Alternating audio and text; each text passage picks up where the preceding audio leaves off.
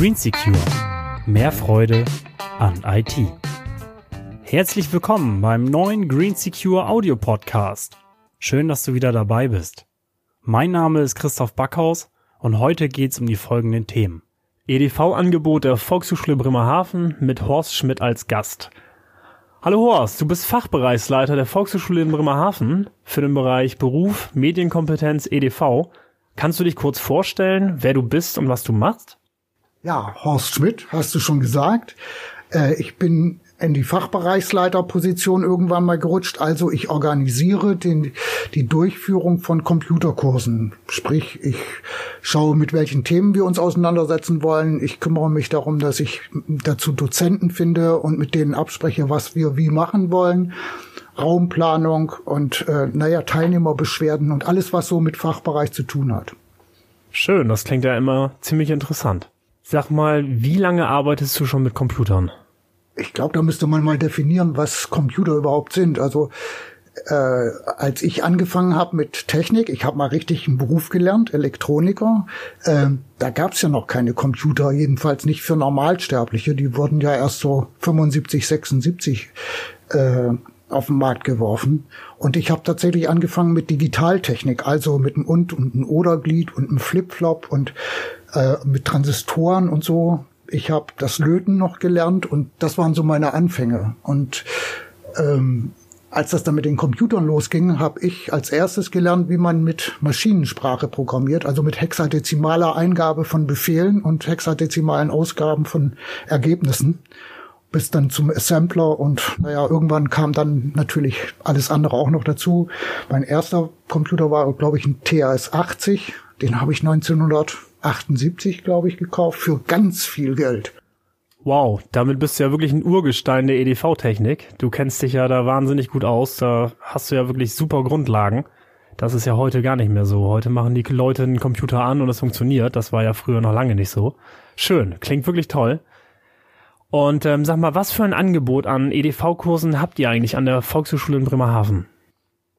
Ja, dazu muss man wissen, dass die Volkshochschule äh, so für die breite Masse unterrichtet. Also äh, wir haben Angebote, die wir machen, um eine bestimmte Gruppe von Menschen zu erreichen. Nicht so Spezialisten, sondern die Allgemeinheit.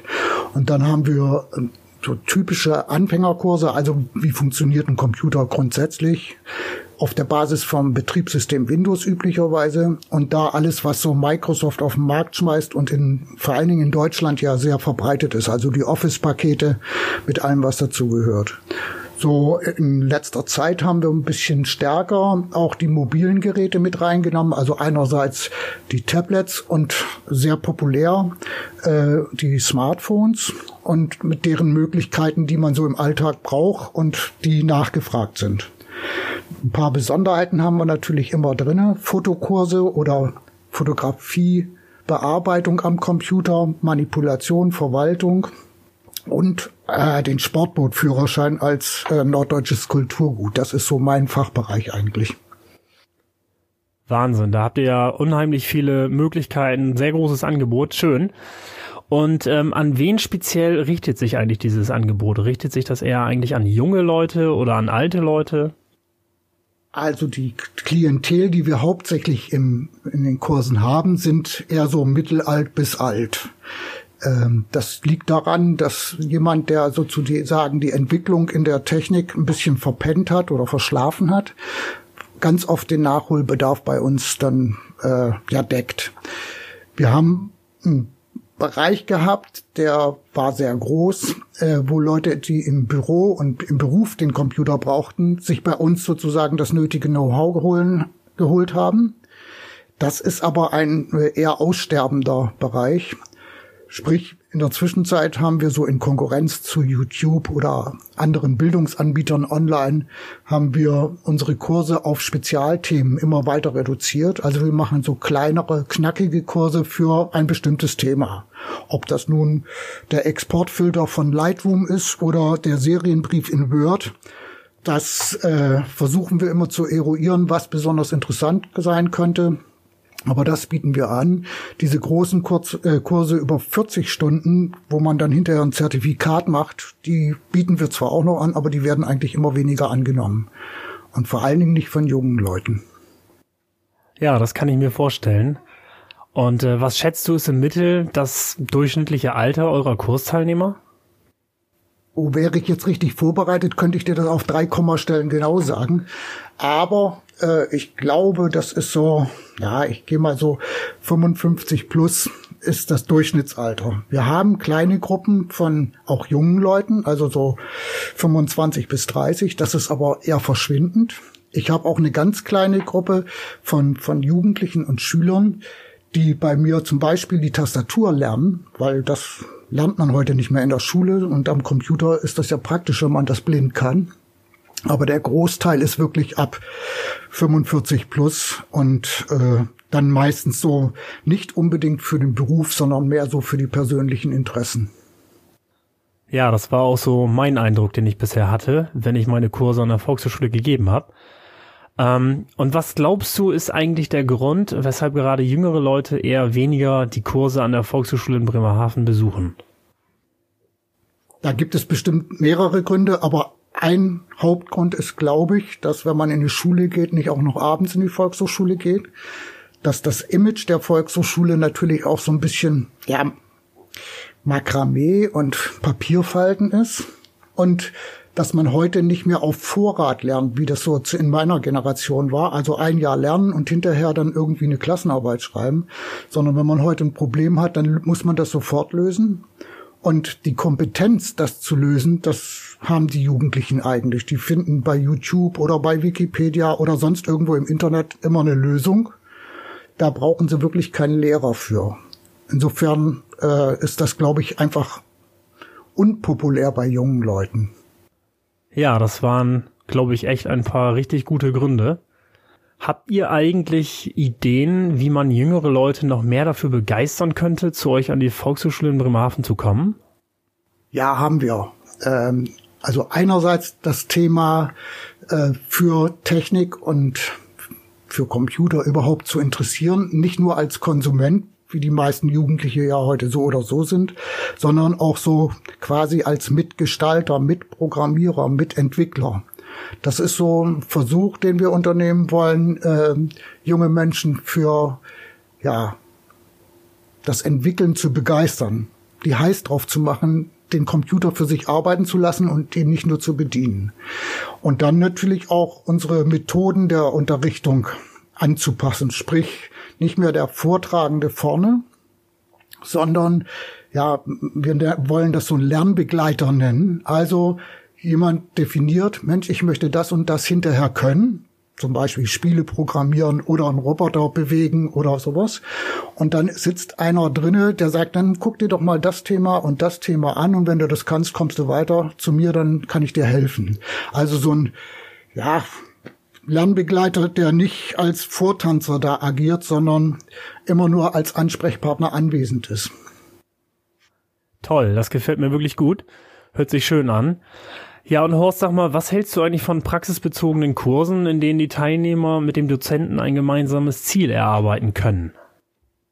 Das war ja schon das ein bisschen, was ich eben meinte. Der Dozent ist wirklich nicht mehr der Vorturner, sondern ein Begleiter und gemeinsam erarbeiten. Das kommt immer darauf an. Äh, also seitdem ich unterrichte, ist das so oder so im EDV-Bereich nicht so, dass da einer erzählt vier Stunden und dann gehen die nach Hause, sondern ich habe immer versucht, einen Theorieteil zu machen. Was machen wir warum? Und dann ein Beispiel, wie man das üben kann, wie man das umsetzen kann. Also, also Computerunterricht war für mich fast immer Praxisunterricht. Und es ging mir immer darum, am Ende des Tages oder am Ende des Seminars äh, bestimmte Dinge zu können und auch zu verstehen, was man da macht und nicht nur zu wissen, in welcher Reihenfolge man welche Knöpfe drucken muss. Ja, schön. Sag mal, wie siehst du die Entwicklung von Plattformen wie YouTube, also dem online-basierten Lernen? Und ähm, entwickelt die Volkshochschule auch Konzepte in diese Richtung? Der Deutsche Volkshochschulverband mit seinen 900 Volkshochschulen im deutschsprachigen Raum ist gerade dabei, meines Erachtens ein bisschen verspätet, also fünf Jahre zu spät mindestens, ähm, sich mit diesen Möglichkeiten zu beschäftigen. Wir nennen das so erweiterte Lernwelten. Und es gibt einen sogenannten Masterplan, der also bestimmte Teilabschnitte unserer Entwicklung vorsieht. Eine Entwicklung ist, dass äh, sich mehrere Volkshochschulen zusammentun und sogenannte Leuchtturmprojekte machen und unsere bisherigen Unterrichte durch digitale Medien ergänzen. Also nicht abschaffen von Präsenzunterrichten, sondern äh, Unterricht, nicht abschaffen von Präsenzunterricht, sondern äh, erweitern, verbessern und die Möglichkeiten, die es gibt, zu nutzen.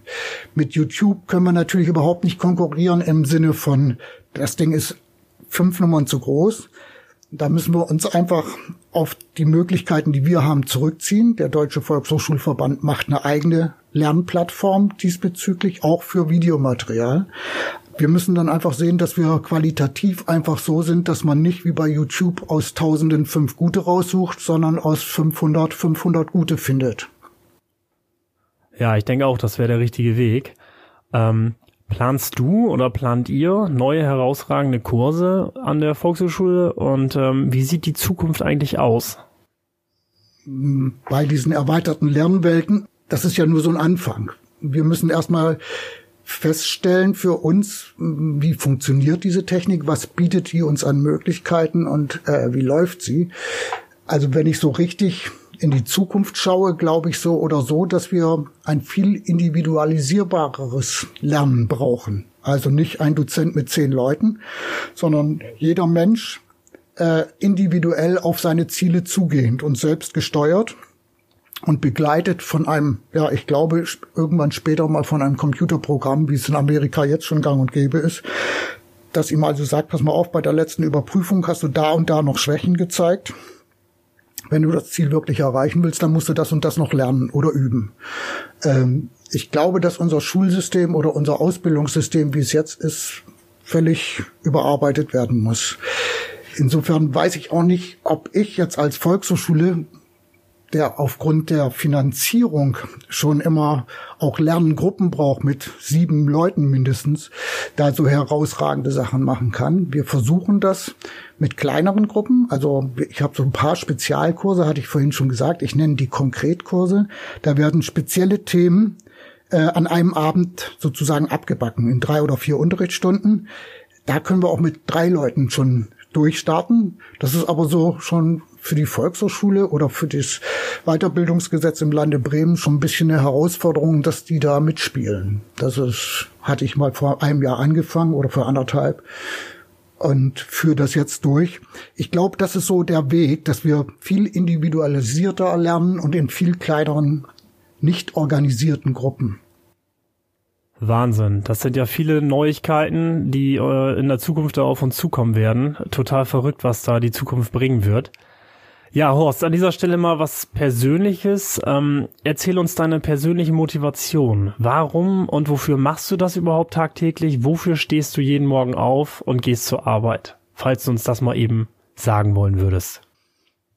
Nein, meiner Biografie, ich, ich war acht Jahre beim Militär. Ich war äh, während des Studiums lange für Gewerkschaften tätig und ich bin schon immer ein begeisterter Bastler. Da hat sich herauskristallisiert, dass diese Technik ungeheuer faszinierende Möglichkeiten beinhaltet. Ich fotografiere gerne, ich mache gerne Musik, auch mit Computer.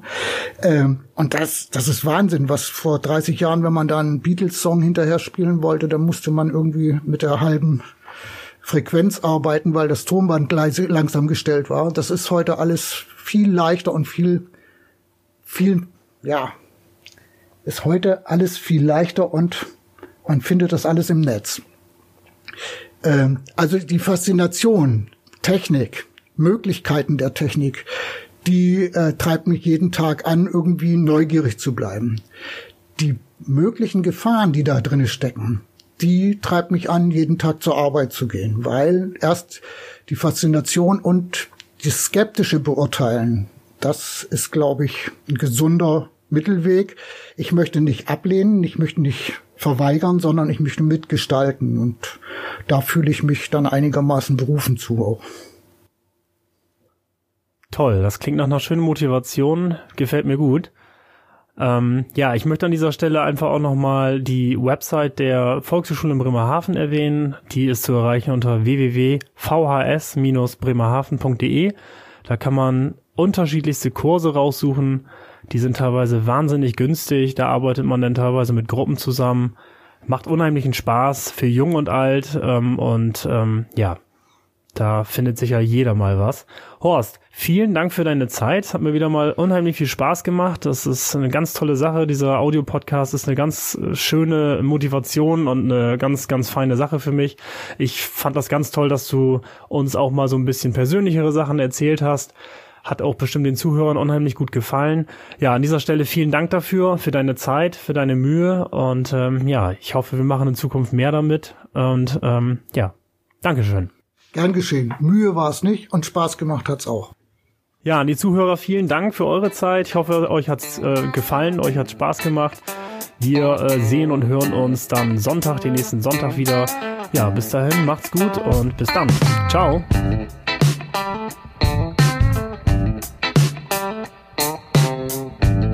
Green Secure. Mehr Freude an IT.